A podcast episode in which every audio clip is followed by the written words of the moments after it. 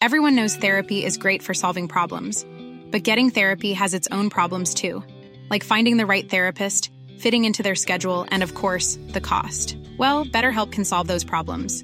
It's totally online and built around your schedule. It's surprisingly affordable too.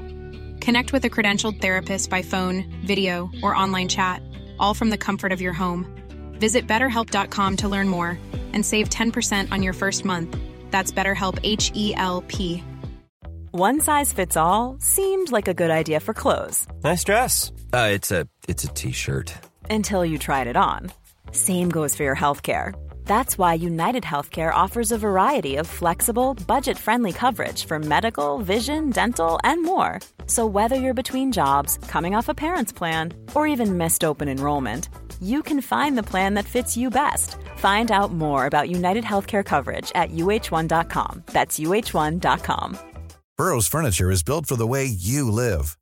From ensuring easy assembly and disassembly to honoring highly requested new colors for their award-winning seating, they always have their customers in mind. Their modular seating is made out of durable materials to last and grow with you. And with Burrow, you always get fast, free shipping. Get up to 60% off during Burrow's Memorial Day sale at burrow.com slash ACAST. That's burrow.com slash ACAST. burrow.com slash ACAST.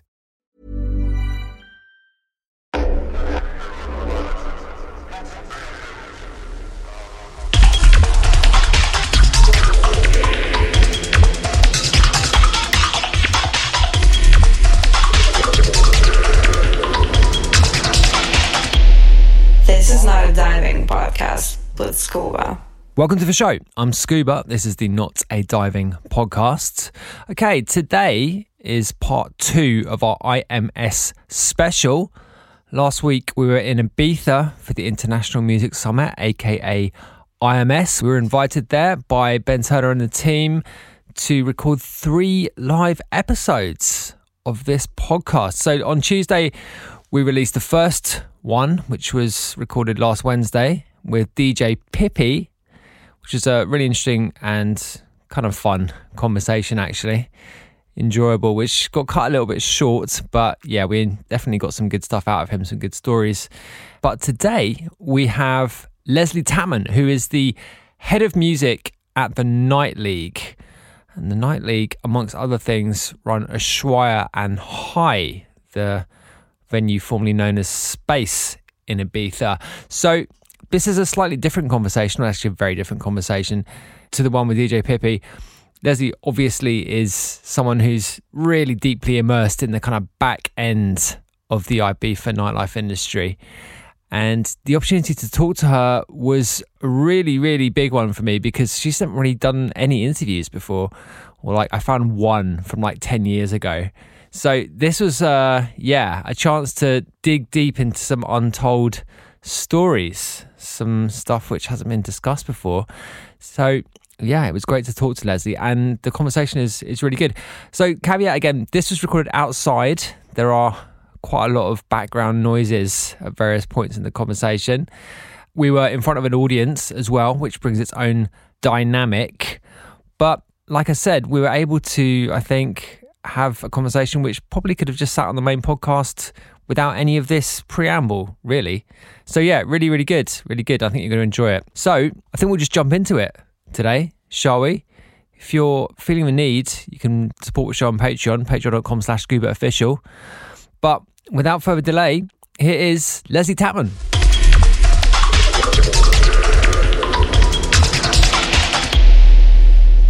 Today, we are welcoming the head of music at the Night League, Leslee Tatman. How are you doing, Leslee?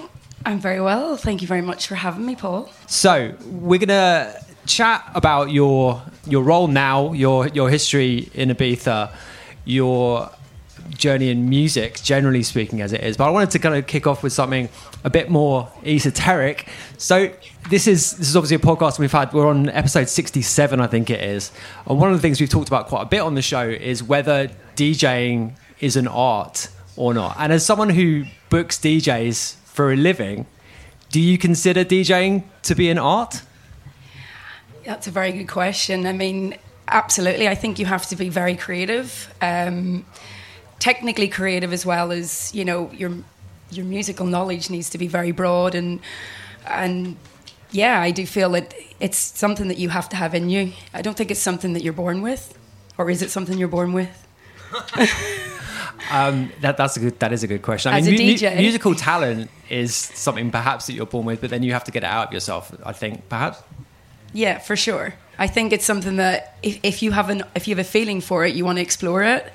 Um, most of the DJs that I know, they live and breathe music, you know, and that becomes their career and they travel all around the world and that it's not necessarily an, an easy thing to do it looks very glamorous but they dedicate their lives to to DJing and to music. Yeah, it's definitely not that glamorous, is it? Mm, not really, no. Well, I'm not a DJ. I think I am sometimes.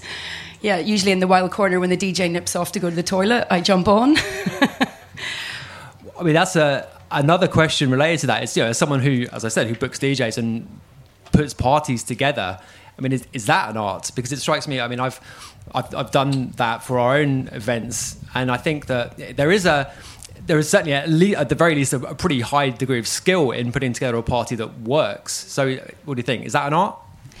Well, for me, I think if I think about myself, I've always had a love for music. You know, I grew up around music. There was always music in my house. You know, my parents were very, uh, relatively young parents and I think that's where I got my musical education from was my, my dad, you know. So we used to go to concerts together. I think my first ever concert I went to was uh, Frankie Goes to Hollywood when I was twelve, you know. So for me, yes, it's definitely something that you have to have a knowledge of and a, and a passion for, in order to drive that forward into doing what, what I do, you know. And, and you're always having to educate yourself stay relevant with the music that's happening. There's always new artists coming through.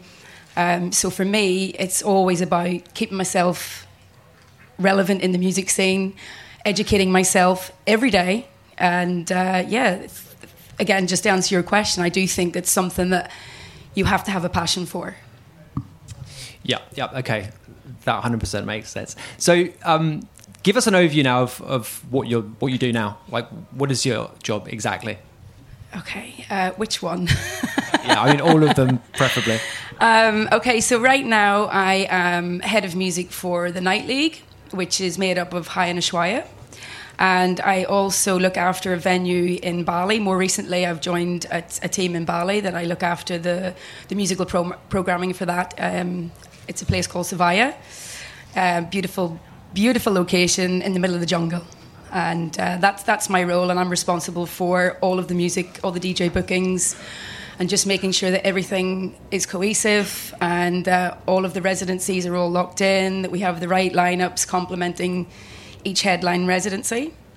Um, I have an amazing team that works with me. Um, I've got Jodie Layton who works at at Hi, and I have another girl called Shireen Safari who is at Ushuaia. So between the three of us, we're a really pretty pretty tight team. So, how many shows a year are you putting together? Oof. Okay, if we just think about Ibiza, um, we do probably around between Hi and Ushuaia, it's about 220 events, and that would be based over 23 weeks. Um, DJ wise, DJ bookings, I think we do probably about 1,500 bookings across Hi and Ushuaia.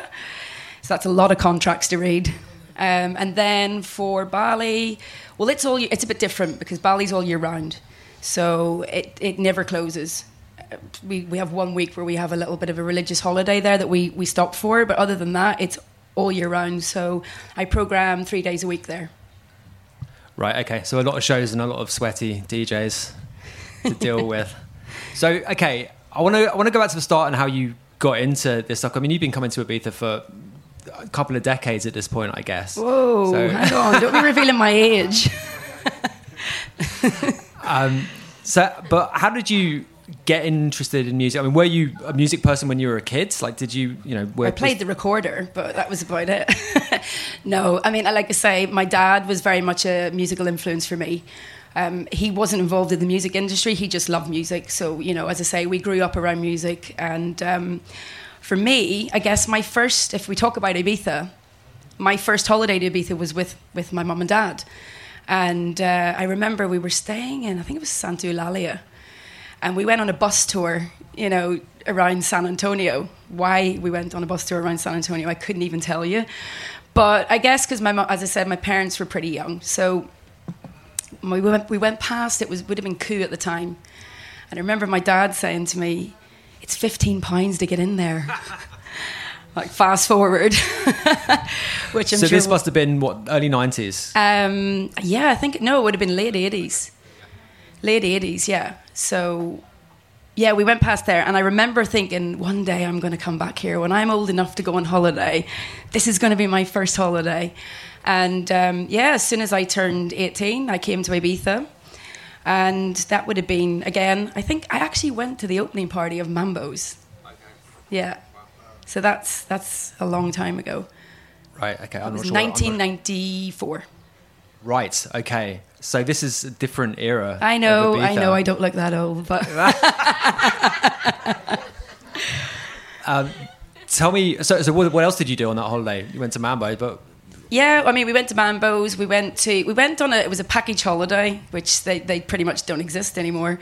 So we went to, we went to it was like allocation on arrival, so you didn't know where you were staying until you got there, which was so we ended up in Figueretas, which was awful, and. Uh, our rep came round to you know to sell us the trips and everything, and they said, "Well, if you want to go to the super clubs, yeah, we totally got it wrong because we came right towards the end of the season, and they said it's the closing of privilege, and um, yeah, we went there.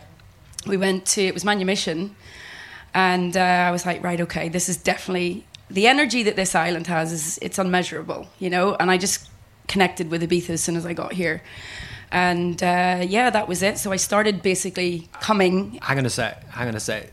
Describe that manumission party because those parties are kind of legendary, right? well, I lost my shoe in the swimming pool. Um, it was one of those, yeah. You, how do I, if I think about it now, kind of ri- reminds me the, the hedonistic craziness of what maybe Elrow is a little bit, you know, with the performers and everything you see there, but on a different scale. But it was pre Mike and Claire before all of the the naughtiness.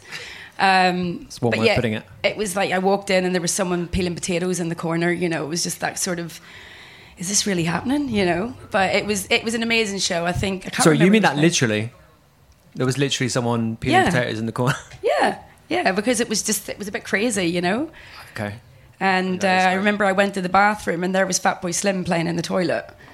You know, so it was one of those you just never really knew what was going to happen. So that was my introduction to Ibiza. Okay. On so a two week holiday, Yeah, it was a two week holiday. right? And then that's so not in '94. Um, so what was the journey from that to moving here, wanting to you know make this your essentially your life, your your you know your working life anyway? So '94 was the first se- the first trip. Um, we went back again in ¡95, and then '96 I returned uh, as a Club 18 to 30 holiday rep, which was okay, go on. I don't really remember much about that season to be honest. Okay, that makes. Sense. But it was sense. it was pretty crazy, you know. And I was this little naive girl from Belfast that For those of us who haven't had the pleasure of attending an 1830 holiday, what what does a rep have to do on such a trip? We'll put it like this: I haven't done any public speaking since then. you know, I'd have to, you'd have to go to the airport. You would have to meet the meet the, the the tourists when they arrive. You know, with your clipboard, put them on the coach, take them into town, take them to their hotel. Um, they'd always complain because the hotels weren't the best. And then the next morning, you'd have to sell them a load of trips, you know, as in excursions, and uh, ferry them around clubs, take them out, get them drunk, you know, all of that. All of the stuff that you see on TV was pretty much what it was. And was that something that you were into? No, I um, I let. I did Club 1830 and I ran away and I thought, wow, that really burnt me. I, di- I didn't enjoy it. I, I thought, right, I'm, I don't ever want to go back to Ibiza again. You know, it really changed my, my view on how the other side can be. Um, and then I still continued to go back on holiday, but it wasn't until it was 2000 I decided, you know what, I don't ever quit anything. And I did quit the Club 1830 thing just before the end of the season, and that really got to me. So I thought, I'm going to give this another go. So I went for an interview for 20s holidays. And when they said to me, Where do you want to go? And I said, Anywhere but Ibiza. So I went to Gran Canaria. And I did a year there. And then the next year, they flew me to Ibiza. But that was a very different experience, and obviously things had changed by then. You know, from the '90s to the 2000s, how people worked and how they treated their staff was a little bit different. Okay, so that was going to be my question. So from a first experience in '94, but obviously only as a yeah, as a tourist, like through to that early 2000s period. What, what were the changes practically, and actually, what were the changes musically, if there were any as well? Because I mean, that that whole period uh, of the '90s was, was a time where things changed quickly, right? So yeah, I think the '90s for me was probably the time that music was most alive. You know, it was just. Even now, I can see in DJ sets when they're playing, they're starting to bring a lot of that sound back into their sets. You know, because at the end of the, it's house music. You know, and it's it's happy, it's hands in the air, it's it just takes you back to a moment in time. You know, so that for me in the '90s was probably one of the best times to be on this island and to experience dance dance music. You know, as as it was then.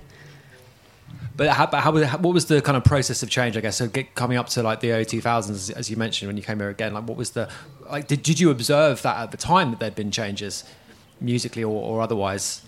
I guess subconsciously, yes, probably. But I was so immersed in you know what we were doing with with the holiday company and being constantly busy, and you know you would go to the clubs. I think at that time there was house music was still very relevant. very it was still the, at the forefront at that time of the year or at that time you know in that time frame. But yes there was definitely changes. You could feel it. You know you could feel the more electronic sound was starting to come in. Um, yeah for me it was it was definitely a, a very different time. Ibiza definitely started to change not just for music but also for what you could and couldn't do on the island you know? It became back then in the 90s it was a little bit more free um, a little bit less restricted. You know, you could party on the beach. You know, you could open your club. Uh, your club could be open for 24 hours a day. That all changed. That all started to change, and that was very much. I think I was very still in, involved in Ibiza at that time. So I, I could see it from the early 90s to well, I'm still here. So we have a lot to talk about. right. Okay. So, so having come back from Gran, Gran Canaria and then getting jetted off it. Like, having requested not to come here, were you then happy to be back, or like what, what was your view on it? Do you know I was because a I was working for a different company, so their policies were very different. You know, when I worked for in the nineties, it was seven days a week, no days off. You know, it was just constant lack of no sleep. Pretty pretty much what we do now, isn't it? At Hi no, it was very it was a very different time. And then I went to work for a different company. And when I got here, I was expecting the worst. I was always thinking, right, it's going to come, it's going to come. I'm not going to enjoy this. And actually, I had the best summer because I was like prepared for the worst and hope for the best, you know. And yeah, I mean, I did one season as a holiday rep, and then they promoted me to the the area manager. So then I, yeah, doing something right then, presumably. It must have been, yeah, I think so. But yeah, so I stayed in Ibiza. Yeah, we, I stayed with the company for another four years. Okay. And I ran a team of reps. I had like 30 reps that worked, for, you know, okay. below me. And we used to do all of the things like the excursions, take people to Manumission, take people to Eden for Judgment Sunday, all, all, of, all of the big clubs, and then lots of other like ad hoc events that we used to do. And uh, so yeah, I was just going to ask then, um, was was the music side of it always important to you? Like, yeah, was, right. I think if you're a type of person, you're coming to Ibiza for a reason, you know. And majority of the people that were coming to Ibiza are coming because they love the music, they love the island, you know. And occasionally, you would get people that would book the trips because, or book book the holiday company because it was a cheap way to get to Ibiza. You know, they didn't necessarily want to hang out with the reps because we're not cool. However, they wanted to, you know, they'd get there, they'd stay in the accommodation. But for me, it was very important when I was putting together the, the program that we catered for everybody. So that we would have, you know, we could say, okay, well, you can do a beach party, but also we can take you to Manumission, you know. So that was that was important for me to be diver- diverse with what we were what we were offering as a service. And did you have a clear idea that you wanted to move more into the music side of it? Because obviously that's what you eventually did. So that was was that something that you had at the back of your mind throughout, or was it was the move something that which was more sort of uh, um, expeditious, if that's a word? Um, honestly, I just think I've been really lucky. You know, it's something that I've always loved and always, yeah, maybe I've always wanted, I've always wanted to be involved in the music business. I just didn't know to the extent of how it would end up. And was that just because of the sort of perceived glamour of it that we all kind of have at the back of our minds and isn't always completely um, played out in, in reality? Was, was that just it? No, I, I I think from being in Ibiza and seeing how everything works, and it was just like, yeah, I, I think I could do this, you know? I think I could really get my teeth into this. And I knew I had a musical knowledge, you know. I went to every party, you know. I used to read Mixmag when I was younger, and I'd know all the DJs, and you know, I'd go out. I would basically look to see who was playing where. It wasn't like I'm going here because it's a night out. I was going to see a specific artist, and yeah, I just feel like how how I transitioned from the, from being in the holiday company to moving into the music industry. It was it was meeting people through what I was doing. You know, so I had these relationships with you know, we took people to Manumission, we took people to Judgment Sunday, we took people to El Divino. So I started to form relationships with these promoters, club owners, and that's kind of how I transitioned into when I decided the reason why I, I left the holiday company was because they wanted to move me on because your growth can only be so far in Ibiza because it's a small gateway. So they said, for me, for you to grow, we need you to move to Mallorca. And I said, "Mm, I don't, you know, I, I, we always want to grow. But for me, I was at such, such a connection with this island, I didn't want to leave. So that's how that evolved. Right, and then so what was the what was the first job that you had doing this music stuff? Okay, my first job, let me think now. I've had a few. um, so, my first job was I started running the promotions, the PR and the promotions for um, a club night called Kiss the Funk, which was, uh, it was Rob Tissera. It was Rob Tissera's brand, Rob um, from Leeds.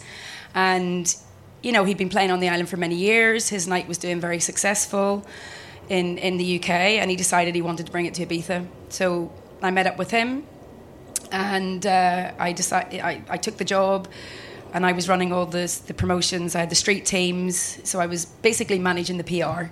But it was the launch of a new night. It was a launch of a new night, yeah. Right, and so you've done a few of these launches over the years, which some of which we're going to get to later. But so that, I mean, that's got to be a big challenge, right? Yeah, I mean, I think it was for us. It was all about creating the hype, you know, and making sure that we we made we made noise on the island and made sure there was a lot of visibility, a lot of marketing, a lot of promotion, and just flooding the island, you know. And back then, it wasn't social media wasn't a thing, you know. So it was all about That was that was the question, right? So yeah, how how was it then, and, and like what are the main differences? Just to like step back a little bit and be more bit more general for a moment. Like, what are the differences between now and then in terms of Well, you have promoting to a night? Back then, you were it was guerrilla marketing. You know, it was street teams, it was posters, it was flyers. Again, going back to what I was saying about uh, there's a lot more restrictions in Ibiza now. You know, you could have PRs on the beach giving out flyers, putting on wristbands. Um, Oh, can you not do that now? you're not not supposed to. we can we can in a, in a in a way, but you have to have licenses, and you know that costs money. But back then it wasn't like that. You know, you could do you could pretty much get away with all of that, and we would have like PRs all over the island. We'd drop them off at beaches. They would be flyering, chatting to people, trying to sell tickets. You know, driving people to ticket outlets. So it was it was probably tougher then than it. You know, it's got a lot easier. I would imagine since then. And so now um, it's presumably majority digital now. I guess digital marketing is that is that right? Yeah, there's a lot. The way we would do our marketing now is mostly online and digital, and you know you still have the ticket outlets because you need to have the island supporting you. But generally now, kids that are coming to Ibiza, they don't leave it till they they get to the island to buy their tickets. They're buying them online. You know, they're already picking where they want to go and, and pre-buying. So was the launch of that night successful? I think so. well, we, we yeah. could you could was. you uh, be objective and say no, it, it actually was. It was very, very busy. Um, I mean, my husband's here. He was he went to it, so he can back me up. But yeah, it was it was a really, really busy night, and it was it was a Monday night as well. So I think for a Monday on the island, it was it was very very busy, and it continued to do that all the way through the summer. You know, we had a really good flow. Um, we we got we got the formula right, and we created a really good a good brand for the island. So sadly, it, they, they, they left after the, the first year. Um, El Divino closed, so you know. But it was it was the end of it was the end of that era. Um, but it was a really really good it was a good season. So, and then where did you move on to after that? I then moved to Eden. Okay, so this is the this is Pete Tong's night, Yeah, Wonderland. yeah. Okay, so I wanted to ask something about specifically about this because my understanding of this was that it was an attempt to, well, a big part of the selling point of the night was to get people back to San Antonio, right? Okay, so for the benefit of podcast listeners on the feed who maybe aren't quite so familiar with the machinations of the you know, areas of Ibiza, can you t- tell us why that was necessary and why maybe it was a bit of a challenge to take on? I mean, it was a challenge in, in terms of I don't think anyone quite believed that Pete Tong was coming to Eden. You know, it was a pretty controversial move. You know, um, But but why why was that? Why did people have that perception? because it's there. For some reason, people have this stigma about San Antonio. Yeah, I mean I can't imagine why. Neither can I. but you know, you forget San Antonio. It's it's got the sunset. You know, it's got Cafe Mambo. It's where all the d- best DJs in the world do their pre parties. So you know, you've got some amazing restaurants there, some phen- phenomenal beaches. You know, around that that coast. So yes, like everywhere, you know, you have the parts of it that you'd like to sort of put a rope around, and you know. But I do feel that you know if we if we talk about now what they're doing with San Antonio, they're really they're investing a lot of money into it, and they're they're they're redoing the West End, and it's going to have a bit of a rebirth. You know, they're trying to clean up that West End area. But going back to the to Wonderland, I think it was just it was definitely icon. It was an iconic move for Eden to bring Pete to San Antonio. For us, um, working on the event, it was cha- it, it did co- it did come with its challenges. You know, it came. We're trying to educate these artists that hey, San Antonio exists. You know, people that didn't act, would never have even considered that this place that you know to go to this place. You know, So just to put it in context, this is just like a few miles that way, right? So it's there's a kind of psychological barrier more than a geographical one here. Is that Abs- fair? For sure. Yeah. You know, people can fly in, uh, artists that fly in, they they come, they go to the port, you know, they go to Pacha, they go to Marina Botafoc. And that side of the island, you know, it's not even in their, their thought process to go, unless they're going to watch sunset or, you know, they're going to play at Mambo's. It's just not somewhere that people tend to put on their to do list for Ibiza, let's say. Okay, so so what, how do you go about changing hearts and minds here, if I can put it like that? Uh, with a lot of blood, sweat, and tears. You know, we we did it. We did it. I mean, we did. It was three years. You know, the first year it was hype. We built the hype. You know, there was a lot of excitement around the fact that Pete was coming to to San Antonio, and I mean, look, we had Lady Gaga. Lady Gaga performed live there. We had Deadmau5. We had Luciano in the early days. So we did we did convince people that this was the right thing to do. You know, and anyone that played there, they had a great time. Yeah, I mean, I've. It would seem that, like, yeah, the the initial hype building thing's probably the easy part there, right? And then sustaining it is more tricky. Is that is that fair to say? Yeah, I think, but we we had a we had a really good team. You know, we had all the support from Pete's team. We had an amazing uh, promotional team. The venue really did make a lot of changes that Pete needed, and I do feel like they were very, very forward thinking with everything that they did. You know, so in terms of the technology, the lighting, the visuals, you know, we. I guess we introduced a lot of that to, to Eden and maybe to Ibiza, you know, because we had Pete's team around us that really worked hard to make sure the aesthetics of the of the night stood out from any other night that was I think any any other night that was probably on the island at that time. Okay, but it came to an end after three years, and you just mentioned that they're having to redo it again now. So was it again? Here's the question: Was it successful in your opinion? Um, for the for the time that it was there, yes. But again, everything has its moment. You know, I think that was another pivotal point where times started to change. New new nightclubs started to open. You know, then then in comes Ushuaia. So around that time, that was more or less when, you know, other things were starting to happen. So yeah, I do feel like it, it, it w- for the three years that it was there, it did exceptionally well. It definitely put San Antonio back on the map. Yeah. So was there peripheral stuff then to, to the night which um, built during those three years around San, in and around San Antonio? Did it? Did it? Would you would you say it achieved the objective of the kind of wider objective of changing the perception of that area of the islands? Uh, I definitely, definitely. If you see now what's happened there since then, you know, obviously you've got Ocean Beach, you've got new hotels that have gone up. A lot of the hotels now in San Antonio are all renovated. You've got the concept group or that are there. You know, you've got all of those beautiful hotels now all renovated in the bay. So I, do, I definitely think it's brought more business and more interest to, to, to that side of the island. Okay. Yeah. Um, so you did you find yourself out of a job then when when it ended? Did you have to look for something? No, no. Okay. So I what the- basically what happened with me was I then I then met Pete's team. So they they asked they basically asked me if I would go and work for them in London. So I moved with them. So I went to work for his management team, Anglo Management. So I did that for three years.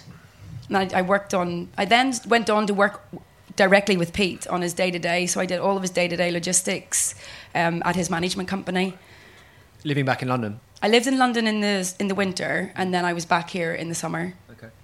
And then, so you mentioned Ushuaia. Um, Ushuaia, I think it's fair to say, has divided opinion over the, and particularly maybe in the early years. It's, it, I mean, you're nodding. Okay, I'm glad you're on board with this.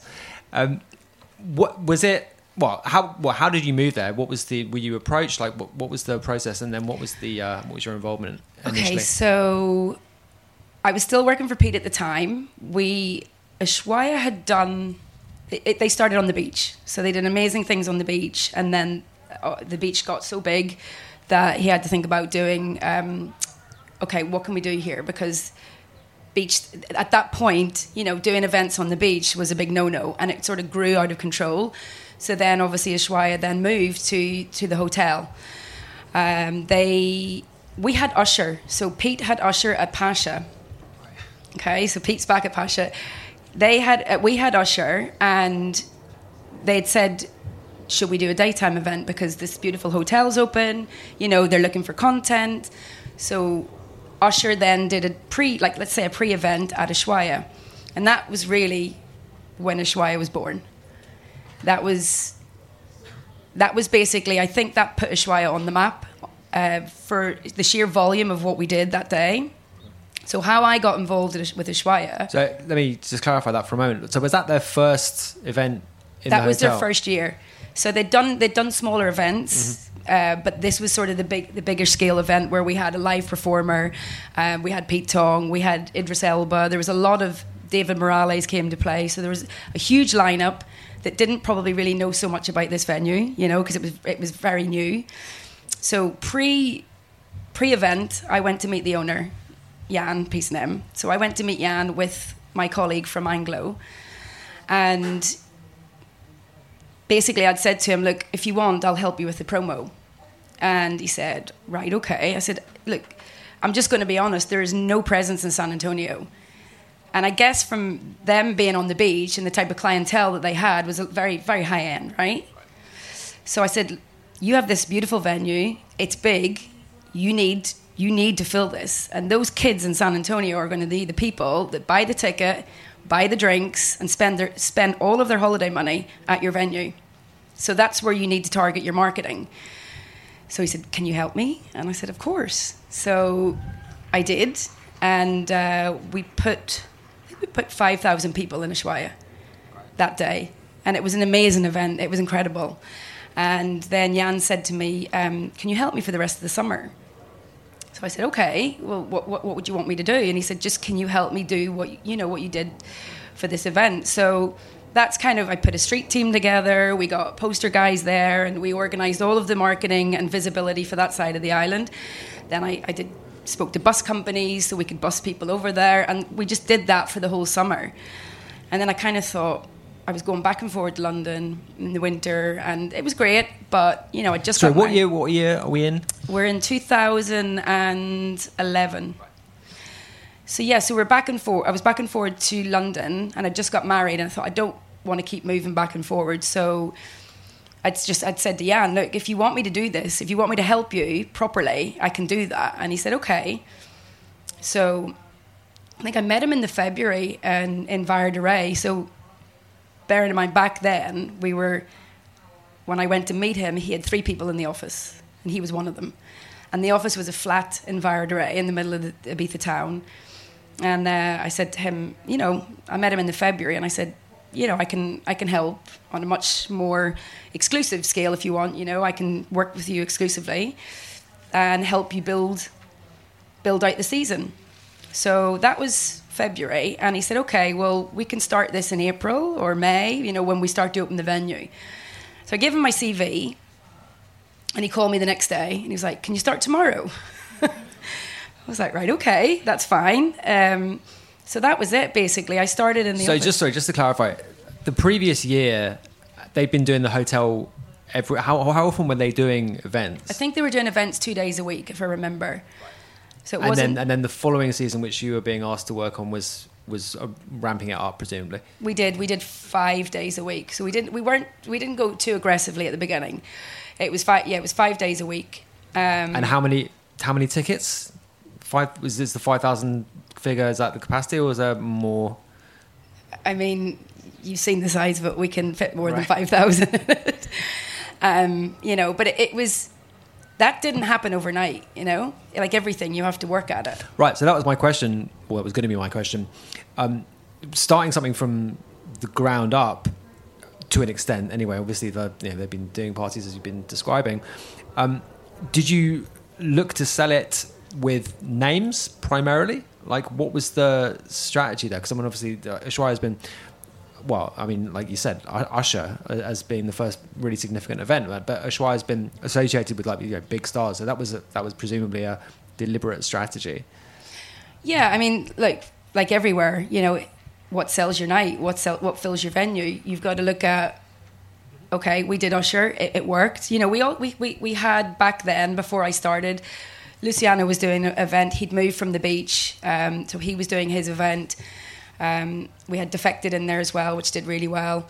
So, yeah, I guess of course you have to look at what everyone else is doing you know to see not look at what everyone else is doing but just see what's working how can we how can we do better how can we Where do you fit? I suppose. where do we fit yeah where do we fit and it took us a long time to fit in you know we're still fitting in Right. I mean, I mentioned that there was a perhaps the venue divided opinion a little bit. I mean, was there much? I mean, did you detect that at the time, or is it something that you can look back on in hindsight? I mean, obviously there's there is a development which is coming, which divided opinion a little bit more, but but just taking Ushuaia in its initial incarnation. Like, I mean, I remember the first time I came to play in Ibiza was I came to play at Space, and around this time, I think it was 2012, and there was definitely some uh, grumbling going on amongst well, probably around uh, someone who you know, but um, there was definitely, like I said, like, it, it felt like there was a I don't know if snootiness is the right word, but there was definitely there was. It felt like there's some noses been put out of joint by the establishment of this thing. So is that fair? oh for sure. I mean like it's like anything. When something new comes along people are always going to have an opinion aren't they? You know? And the fact that we were right across the road didn't help. But you know it's it's one of those things. It's it's it's evolution you know? The island is changing all the time. And i feel like when we started out, prob- did we think it was going to be the thing that it is now?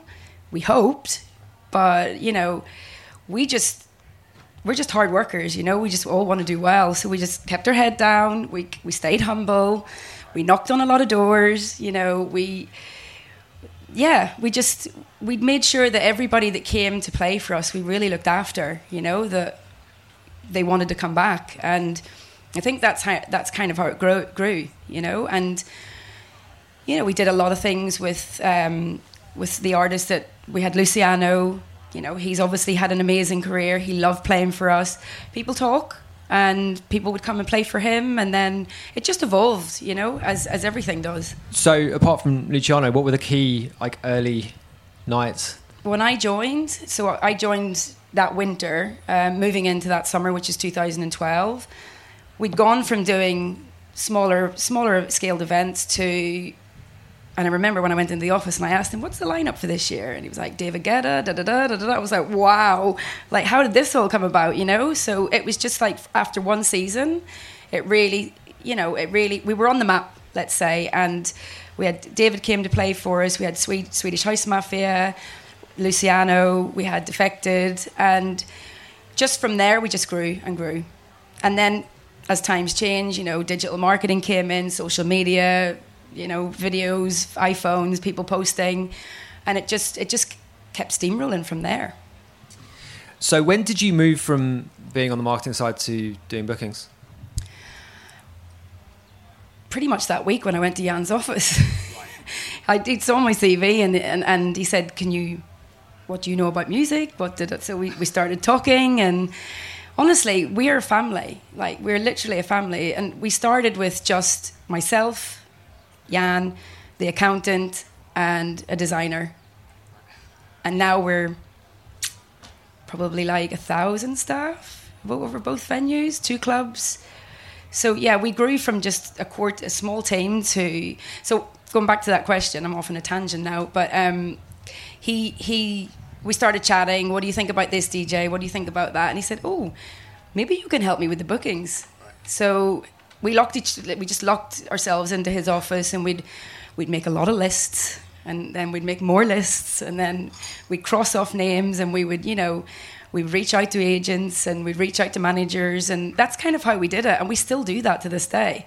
We make our wish lists and uh, we go for what we want. Okay, so the um, difficult situation which I referred to previously is, is looming. Um, space closed in 2016. Um, like, to what extent was the space site in the crosshairs, if I can put it like that, prior to space closing? Like, was was the establishment of Hi something which had been planned? I mean, I, I, I appreciate this is a slight delicate topic, but let's let's get into it, shall we? Um, to what extent was was this something which was definitely coming? And yeah, tell me it about was, it. it. It wasn't forced. It wasn't. It wasn't something that it was pre-planned. Let's say, you know, it was an opportunity that, that, that came. You know, it was coming to the end of its lease, and we were already involved. You know, with the, the owners already, we were involved with the partners, and and it was an opportunity.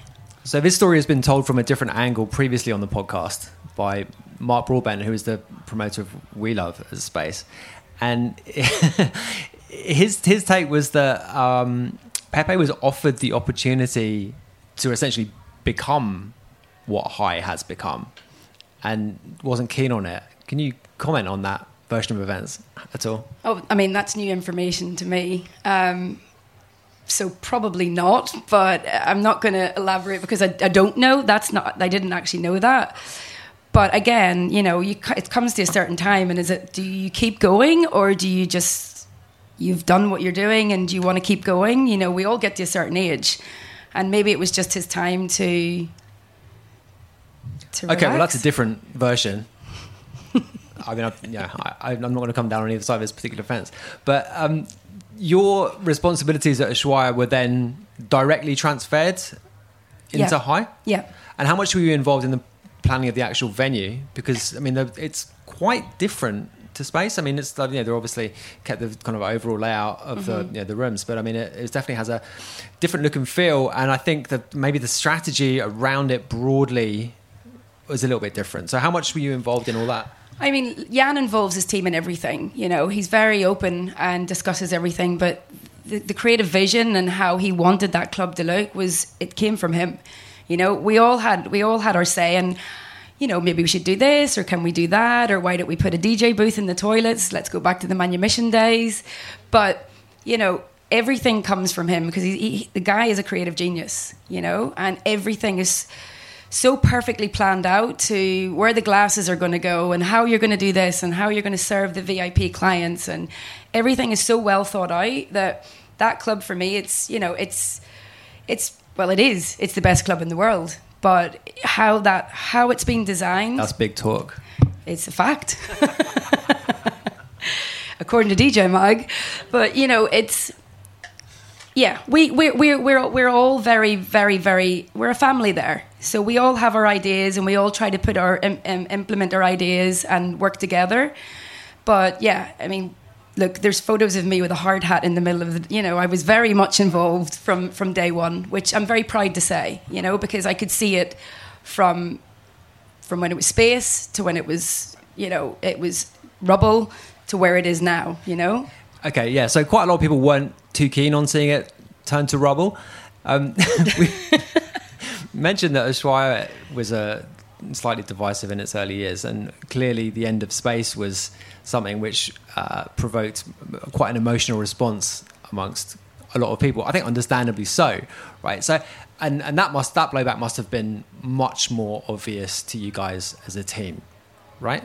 Yeah, of course. I mean, like you know, change is change. You know, not everybody will embrace it, and you're always going to have. Everyone's going to have an opinion, you know, and yes, like my first Ibiza experiences was at Space, you know, and for me, yeah, you have a moment in time. Like everything moves on. You know, I feel like what we've done is is for the greater good for the island. You know, I feel like what Hi from when we started out to where we are now, we never imagined that you know the success would be so imminent. You know, it's such it's such an amazing venue. We did try to be respectful of the island and the heritage of of, of the club, of course. Um, when we did our marketing campaign, we embraced the island. We embraced a lot of the locals. You know, we, we went to the croissant show. We went to, you know, we, we, we spoke to a lot of local uh, islanders and in, embraced them and included them in our marketing campaign when we were launching Hi. You know, we some of the staff from space still work work there you know so we were very mindful of that you know we we were very respectful I, I, I believe and i feel that we managed it in the right way i mean how difficult a thing was it to manage though um, it's a good question. Like anything, you, you just do. You know, you just have to get on with it. And I feel like we're we're here. We're doing a really good job. I feel like Hi has become an amazing place to go, and it's it's it's on the map and it's part of people's holiday when they want to come. We're we're one box that gets ticked that we can see now from looking at looking at the numbers and the ticket sales for this year based on last year or years gone by, you know, it's it's it's doing incredibly well. Yeah, um, no doubt. I mean, one of the things, one of the criticisms of the venue, uh, certainly early on, was the fact that there was a lot more VIP compared to the um, previous space. Um, now, clearly, this is something which is extremely relevant to the bottom line, but there are um, implications for the party at a more general level. So, how do you look at? I mean, well, to what extent are, are you in? I mean, well, I'm, I'm, presuming you are involved because apparently you're involved in everything. But to what extent is this a factor in your thinking? Right, the, the, the, potential negative effect of having too much VIP in a room. I mean, look, if you, I've been coming here since the '90s. There was VIP already existing then, you know. Pacha was a VIP club in the 90s you know, privilege had VIP, amnesia had VIP. It's just, if I think about it from a VIP perspective, you know, and I'm, I'm not a VIP, but if I'm going to a club, I'm a little bit older now. Maybe I want to buy a table. Maybe I, you know. So I think that the the clientele still that came to Ibiza all those years ago still want to come to Ibiza. They're a little bit older. They've maybe got a little bit more money, and they want to have that that experience but it doesn't take anything away from the dance floor. Okay, I'm, I'm going to push back on that a little bit. Okay. I mean, a dance floor is uh, it's almost a religious experience at its best, right? And if it's being observed by a bunch of rich people, mm-hmm. I would hypothesize that necessarily, well, that may might potentially have a negative effect. Do you agree with that? Not necessarily. I mean, obviously, for us in Hi, we have two we have two two rooms. One room is zero VIP. You know, so we cater for everybody. We have the disco toilet. You have the VIP. You have the main the main theater where if you want to buy a table, and by the way, those people are dancing just as much as the people on the dance floor, but you also have another room in there that is strictly just people, just clubbers on that dance floor having a great time. So that's where I feel that Hi is a little bit different and caters for everybody. Okay, I'll accept that. So, what were the important early residencies at Hi that made it as an instant success, which it definitely was? I mean, for us, we already had our eye on this guy from for about two years before we actually before Hi even existed. We were like, when this is coming, you know, this is the this is the person that we need to we need to go for, and this is the guy that's amazing, and yeah, it Black Coffee. You know, he's what we've grown together. I think uh, Hi Natty, us, we're all a family, but he was for us that was super important for us that we had someone like him in our club and you know he for us it's it's one of the one of the if not the strongest night on the island okay and so give me a give me a couple of other ones like um, early see so year one we we Natty's been with us since since day one he basically opened the club with us um, who else did we have we glitterbox so again, that was really important for me as a Glitterbox regular when it was Space. It was really important that we had that brand in there because it was just I think the club was made for it. You know, we go it goes really really well hand in hand. Um, we had our own brand at that point on a Thursday. We we had a night called In the Dark, which was we showcased a lot of the tech house guys, the, the Steve Lawlers of the world, and the Nick Fanciullis and Kölsch and Joris Voorn. That was on a Thursday. Um, God, I can't remember now. It's that long ago. Okay. Well, uh, Martin Garrix was on Monday. Right. Mentioning in-house stuff, Ants is an in-house brand, I believe. Is that correct? correct? Yeah. And you've been involved in the development of that since it started, I guess. In fact, you booked me for it once. I'm going to tell I, you I, right just... now. I'm going to tell. Right? Can I can I start the story of Ants, or should we get to that bit first?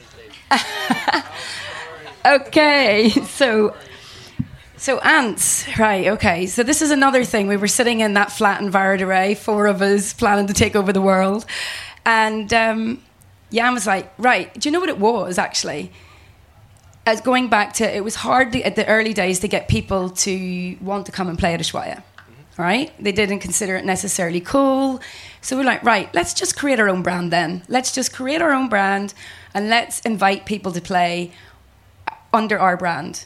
And Jan was like, let's call it Ants. I'm like, right, as in the movie? Because that's the first thing everybody thinks about, right? When you say ants. And he started to explain it. Ants are underground, they're workers, they're a colony.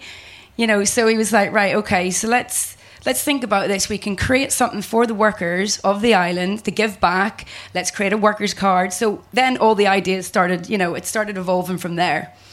So we went to Miami to the Winter Music Conference, and uh, it was really funny because we we sat down with everybody, and some managers now will tell me what they said after we walked away from that meeting, and they're like, they're off their heads.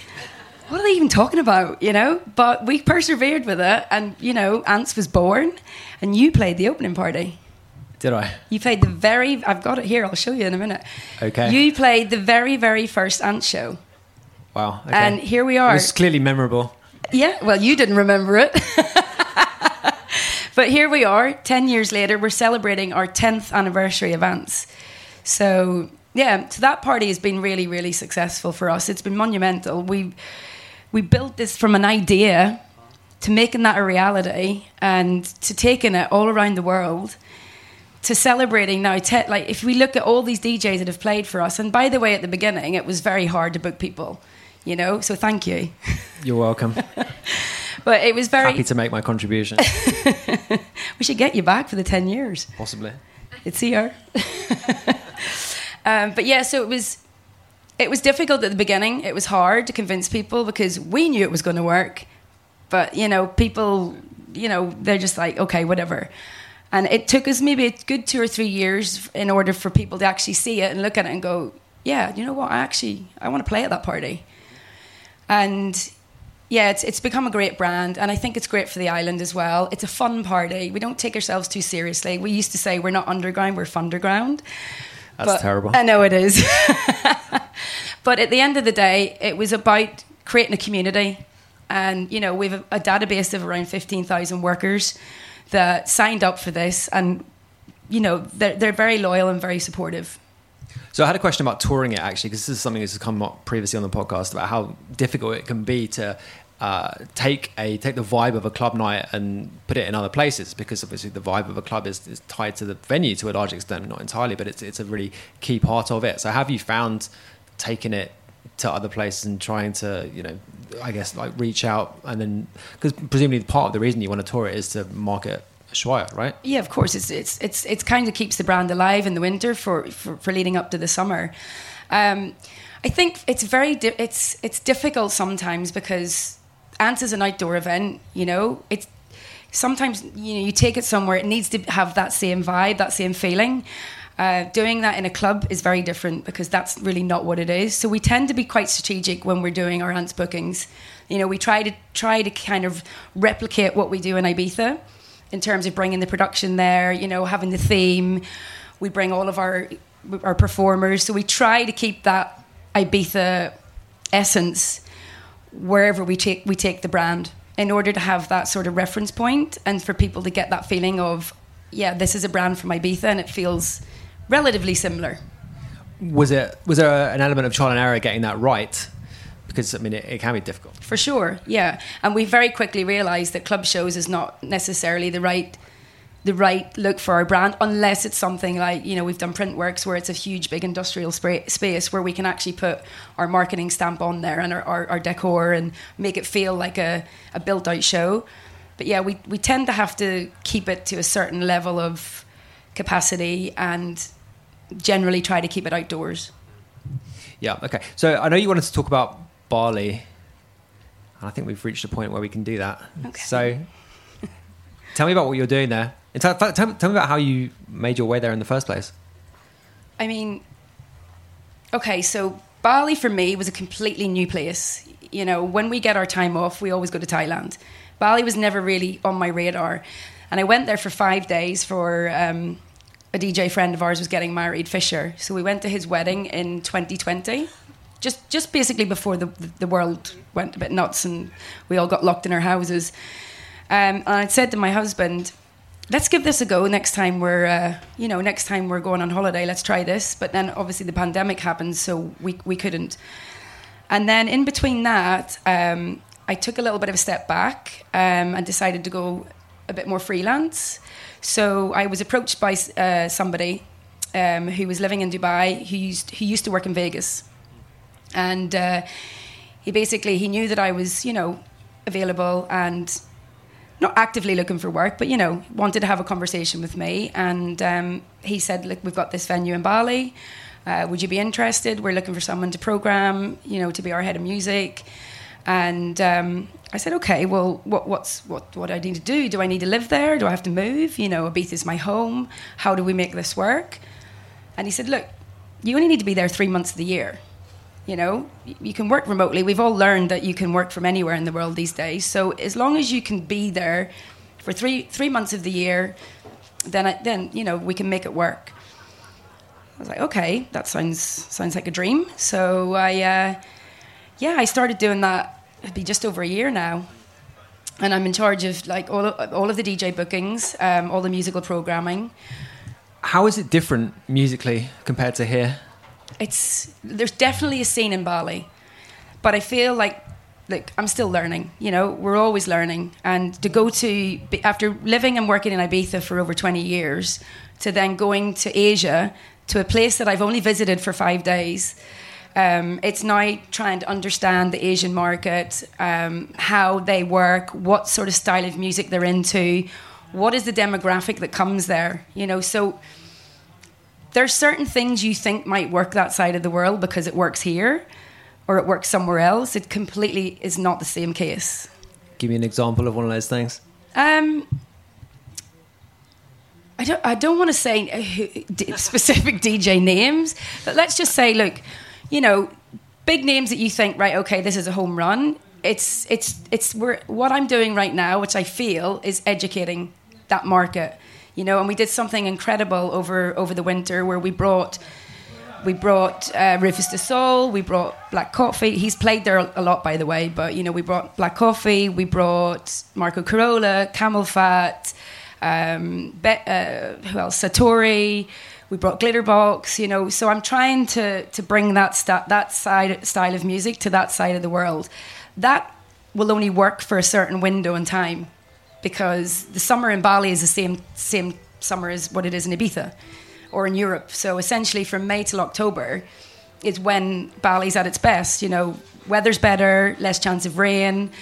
So unfortunately, all of that big t- the big talent is this side of the world. So we're now carving out a window of opportunity where we can bring that talent and have a, a small season, if you like, um, from sort of New Year until until March.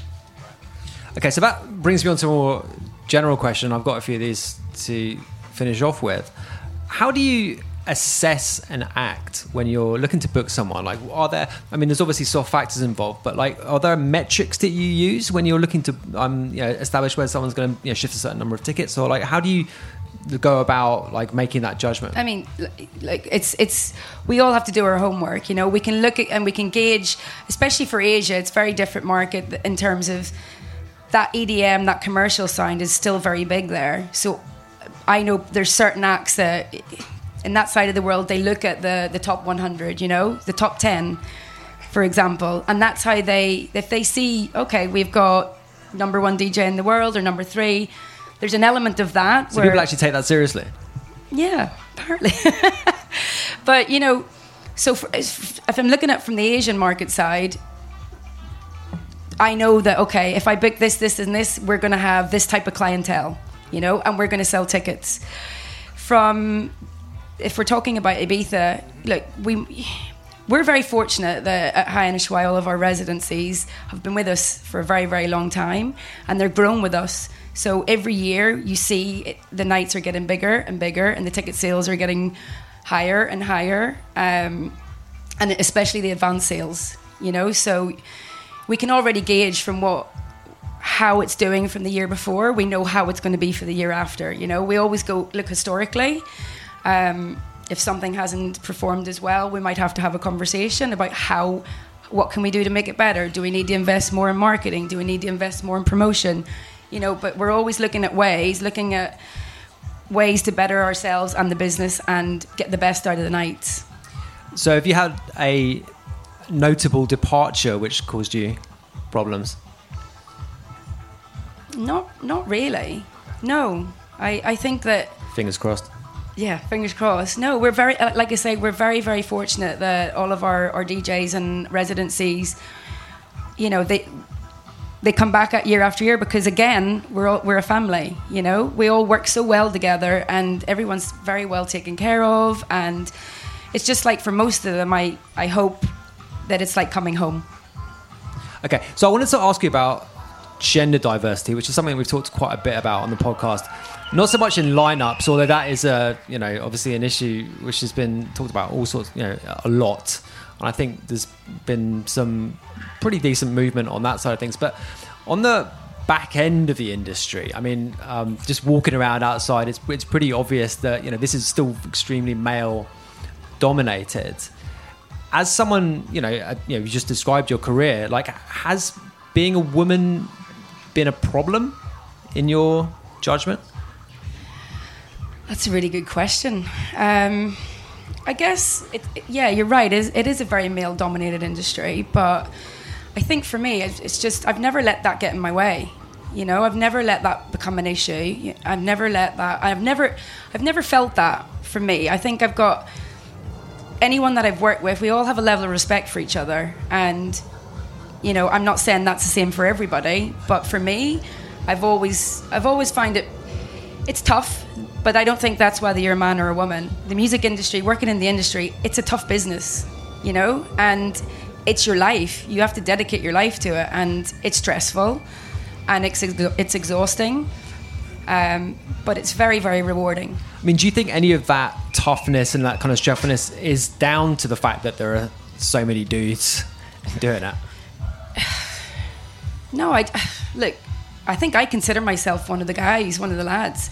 Um, but and would it be easier if there were more women? From I mean, just I mean, easier is maybe a wrong way of putting it, but I mean, would there be a, a change in atmosphere which we which would be desirable? Do you think?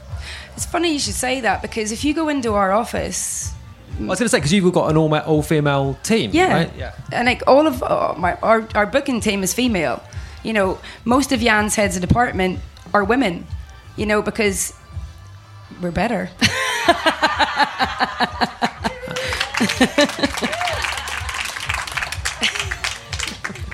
Okay. um, and then on the artist booking side, how is that? Because obviously there's been a big movement, a very visible movement to try and get better representation on lineups. I mean, how has that affected what you've done as a booker? I mean, look, we're always very mindful, you know, that we want to be diverse, not just with women, but in all all genres and, and all all cultures, and we want to tick all of the boxes. You know, we want to tick all of the boxes. That's maybe the wrong thing to say. That That's the actually of really the wrong way to put it. But we want to make sure that we're basically. Um, looking after and, and, and supporting and you know promoting and, and celebrating everybody you know and I think our opening party speaks for itself. We've got a full club room of women. You know, we've got women on the main main stage. We've got women in the club room. We're basically, you know, we're very mindful and we're we're very very very. So has that been a deliberate strategy that No. you followed? No, it's not a deliberate strategy. It's about it's literally about talent. You know, it's not about oh, we need to do this and we need to make sure that. No, this person is an amazing DJ. That's why they're playing. You know, they sell tickets. They they produce great music. They're they're great people to work with. You know, all of that is very important for us. You know, it's not just about oh, we have to tick a box.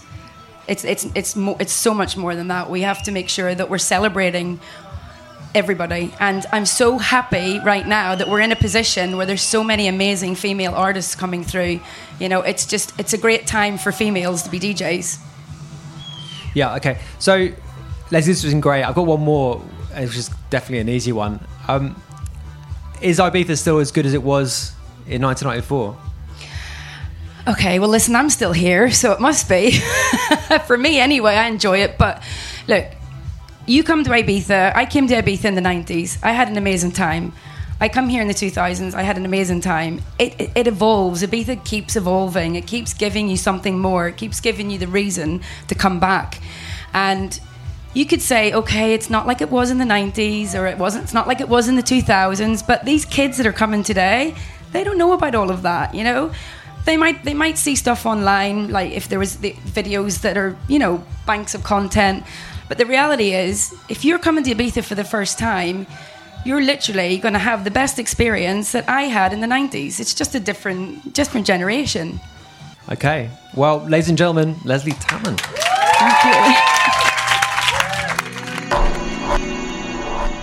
Yeah, that was Leslee Tatman in conversation at IMS Ibiza 2023. That was a really fun and interesting talk, I thought. I really enjoyed having it. We got some really juicy stuff out of her. We got into some real discussion in places, actually, which is quite nice. It doesn't always happen at these sorts of uh, music industry do's. But yeah, some points of slight disagreement, some, yeah, bit of uh, back and forth in places on certain issues. And yeah, I just kind of conversation I really enjoy having. So yeah, really good one. Okay, this is part two of IMS Special. Part three will be next Tuesday on the regular podcast schedule. If you like what we're doing here, you can support the show on Patreon, patreon.com slash scuba official. There are two tiers, both of which get you bonus podcasts every week or two, put something else up. There's going to be one imminently, which will be me discussing my thoughts on Ibiza generally and this, the uh, forthcoming season this summer and my you know, experiences at IMS and all that kind of thing. So yeah, if you want to get into that, then head over to Patreon. The basic tier is, I think it's, what is it, three euros or something like that? I really should know that. But yeah, it's, it's super affordable anyway. Three euros a month. So it's like a price of a drink, half a pint of lager in London each month. That's pretty good value. If you don't want to do that, that's cool. Leave us a review or a rating on whatever podcast platform you're listening to this. Hit the five star button. That really does help the show too. Join us for Discord. Hotflushrecordings.com slash Discord is the invite to that Discord server. If you want to say anything, join the conversation about the show. And follow a Spotify playlist. There's a link in the show notes to that playlist. Okay. So, as I said, we'll be back here for part three of the IMS special of the Not a Diving podcast next week, next Tuesday, and yeah, I think I'm I'm done here. I'm done. I should stop talking. Okay, I will see you next Tuesday for the next episode. Thanks for listening. I'll check you soon.